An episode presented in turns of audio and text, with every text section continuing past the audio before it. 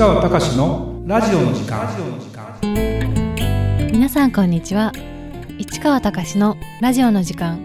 ナビゲーターの吉川良子です。この番組は株式会社国際不動産エージェントがお届けしております。市川さんこんにちは。はいこんにちは。市川隆です。りょうこちゃん。はい。もうタイトルが変わって、はい。ポッドキャストね。音楽が変わって。そうですね。いやーもう感動しましたねさあもうディレクターさんのすやっぱりポテンシャルすごいね。センスがすごいですセンスすごい。よね本当ラジオの番組になりましたね。はいダンディーになりましたね。嬉しいわねこのちょっとタイトル負けしないようにちょっとあの声をね声の練習しなきゃいけない。今ちょうどねこれ撮ってる時が花粉症の時期なんだよね。そうですねでちょうど。僕なかなかこの年あの花粉症結構重症患者だったんだけどで今年ものすごく多いんだけどなんとかですね耐えてるんですね。これあのまあ宣伝になっちゃうとよくないんだけどヤクルト1000っていうのをですねちょっと騙されて飲んで、はい。ヤクルト1000ってあの白田株がい100億個入ってる？1000億個？わかんないな。でそれ1本ヤクルトと同じぐらいの大きさで150円するんだけどあんまり売ってないんですよ。売ってないですよね、うん、でもね麹町駅の自動販売機にあるんですよね。あそうなんですね売り切れが多いんだけどちょっと最近あってちょっと飲んでみた。そうするとねちょっと僕はあのお腹がそんなに強いタイプじゃないんだけどもお腹の調子が良くなる。腸内環境がものすごく良くなって。まあヤクルト1000を読むと睡眠の質の向上とか書いてあるんだけども別にその一部の噂だと花粉症に効きますよみたいな。で花粉症に効くのは何でかっていうとその腸内環境を整えることがそれアレルギー体質とかの改善につながる、まあ、これ本当かどうか分かりませんよ。き あの調べたわけじゃないんででちょっとね飲んでみてうん随分楽になってるなというか。まあ自己満足というかね自分の話なんでそんな大したことないんだけど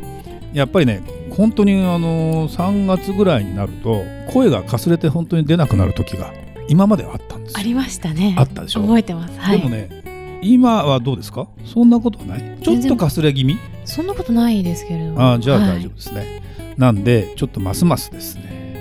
えー元気にちょっとやっていきたいなということで、はい。うんまあ新しくなったねラジオの時間またねいろいろいろんなテーマでねお話をしていきたいなとは思います。じゃあもう今日のスタートしましょうかね。はい、えー今回は価値観が真逆金融投資における資産形成と不動産投資での資産形成は対極にある理由とはというテーマです。お願いいたします。はい。あのーまあ僕はねずっと不動産業界で不動産のビジネスをやってきましたと。で、まあ、今ね国内に限らず海外の不動産もよく知ってますと。で投資という分野に関しても海外不動産のアドバイスとか国内不動産の投資のアドバイスっていうのをさせてもらってますと。で,、えーでもうちの会社あのー何年か前からその金融コンサル金融資産運用に関するコンサルをしている、まあ、会社さんとコラボを組んでえーセミナーをやってみたりということでやってきてたんですね。でこの間そのそこの社長さんがですね本を出したんですねこういうね、えー老後の不安がなくなる50歳からのお金の増やし方と。で、えーその出版記念パーティーをですねあの私ね昔出版記念セミナーをやったんですよね。その時涼子ちゃんもいたと思うんだけど、はい。でまあ手作りのセミナーだったんだけどこのパーティーはですねホテルでなんと100人ぐらい呼んでパーティーでその着席テーブルでですねやってで僕らのテーブルに集まった人はたまたまその金融のファファンドマネージャーですごい人とか、まあ、いろんな人がいてという中で、まあ、この本を改めて読ませていただいたりちょっと最近ねそのやっぱ金融資産ってどんな形で運用して何が何をリスクと捉えてどういうアドバイスをしているのかっていうのを不動産投資の目線だけだとちょっとやっぱり視野が広がらないなと思ってものすごくまあ今すごく勉強しやすい環境にあってなぜなら本を読むだけじゃなくて YouTube とかね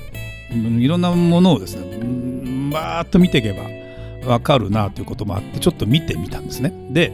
もともとやっぱり、まあ、投資信託だと個別の金融の商品だっていうことに対するそのリスクと不動産に対するリスクという考え方っていうのはそもそも全然違うなと思っていてそれは何でかっていうと例えば株価がどうなるかっていうのは専門家でもわからないとか例えばじゃあ為替がどうなるかっていうのも本当に専門家でも当たらないと。で不動産の価格がどうなるかっていうのは割とですね、えー、専門家に言って、えー、見ていけばそんなに外れないんですよ。現物資産だったりしてそこから生み出される収益ということとかっていうのが例えば家賃がいきなりバカみたく変わるわけでもないじゃないですか。だからある一定のものを買おうと思ったらその収入に対して、えー、どのくらいのリスクを見ていったらいいかっていうのが急に、えー、不動産の場合はねひっくり返るような話ではなかなかないからそのものを買って、えー、どれだけの収入を得るかっていうことに対する期待値が一気におかしくなるわけではないんだけども金融ということを考えた時に全然そのお金の運用の仕方から何から真逆だなってことにはその勉強すればするほど気がついたというかですね。まあ本を読むと結局例えば僕がさっきほらファイヤーって言葉って聞いたことあるかな。要はねリタイアするって早期早期リタイアして資産だけで暮らしていく。で、えー、例えばじゃあそのそれができるためには一定の資産がないとダメだと。で金融資産ってまあお金を持っています。そのお金から生み出す、まあ、配当なのかあの利回りなのかっていうかいう形で何パーセントか返ってくる。これまあ10%以上になると、まあ、いろんな意味でハイリスクになるんだけどもいろんなものを分散投資をしていく中でだいたい 5%6% ぐらいの、えー、運用をしてそこから税金を2割ぐらい金融の場合もあの税金払う分離課税で払っていくんだけどもそれで4%ぐらいを残して、えー、運用していってそれが複利っていう形であの積み上がっていくんでもうあの一定資産を持っていればそこから生み出されるリターンが例えば 4%, 4毎毎年自分が使ってもその元本減らない減っていかないという仕組みになっていけばその人は一生働かなくてもお金を生活しながらその元本が減りませんよと、まあちょっと相続の話になるとまた別なんだけど。ということで仮に行くとよ。例えばえー、1億円というキャッシュを持ってる人がいますと。ちゃんと運用していって56%の利回りを生むような商品を金融商品で、えー、運用していくと、まあ、5%でいけば500万6%でいけば600万ぐらい生み出すんですよ。1億円っていうのは。ただそのさっきの税金とかいろいろ考えたら4%ルールっていうのがあるらしくて。でその4%分は取り崩しても元本は減っていきませんよと。だから1億円持ってるとざっと言うと400万円は使えるわけ。で何もしなくても400万円の生活はできるわけ。だけど1億円持ってる人からすると400万円の生活っていうのは月30万ぐらいでしょ、はい、そうするとちょっとやっぱり難しいわけよ。それだけだとね。だからじゃあ実際にうんリタイアして本当にいい暮らしができるっていうのがいくらぐらいなのかっていうと2000万円ぐらいが元本が減らないで2000万円ぐらいの毎年使えたらまあ、楽な生活ができると思うじゃん。できますよね。ねはい、だって月間150万以上使えるわけよ。まあ、だから多少家賃、うん、ちょっといいとこ借りたりいろんなことをしたところで大丈夫じゃない。じゃあその2000万円を生み出すためには元本いくらあればいいかっていうとさっきの1億円で400万だから5倍なわけですよ。400万の5倍が2000万じゃない。そうすると1億円の元本に対して5億円必要なわけ。で5億円あるともうそれだけで、まあ、食っていけますよっていうか。実際に5億円ある人がそういう生活をしてるかというとまた別なんだよ。あそうなんですね、5億円ある人はもっとそれをいろいろしようという人もいたりすぐなくす人もいたりいろいろあるんだけど。であの一般的に超富裕層と呼ばれる定義があって日本の中にね。超富裕富裕層の定義とは何かというと金融資産1億円以上の人のことをざっくり言うと富裕層というで超富裕層は5億円以上と。でさっき言ったように5億円以上っていう人はそのままもう何もしなくてもいいよと。いう形になるんだけどそのキャッシュがないといけないわけよ。昔はそのじゃあ5億円ってキャッシュはどうやって手に入れるんですかっていうとね貯めていったらどうなると思う？貯めていったら。だから、まあ、毎年1000万貯めて5億円になるまではって言ったらいくら？何年かかるっていうと50年ねあのもちろんそこから、うん、何かを金利で生み出してって話になると別なんだけどかかるから普通に行くとやっぱり無理なわけよ、はい、あの5億円をねキャッシュで持つということがどれだけ難易度が高いかっていうと、ね、1000万円を毎年貯めてっても50年かかるわけですよ。はい。理屈で言うとね。でなかなかそんな人はいないから超富裕層なんてのは本当のわずかしかいないんだけど最近はもう IPO 長者というか上場して資産がボーンってできたりまあ一時期流行った仮想通貨、まあ、仮想通貨の場合はこれ総合課税って言って税率もポンって上がっちゃうのでいきなり稼いだからといってとかっていう話とかいうの難しいんだけどそういう人がなかなかねその資産を次に運用できるかっていうとなかなか現実は難しかったりするんですよ。でで片やねちょっと話がそれるけど金融資産ってそうやって元本が大きくないとなかなか難しいんですよと。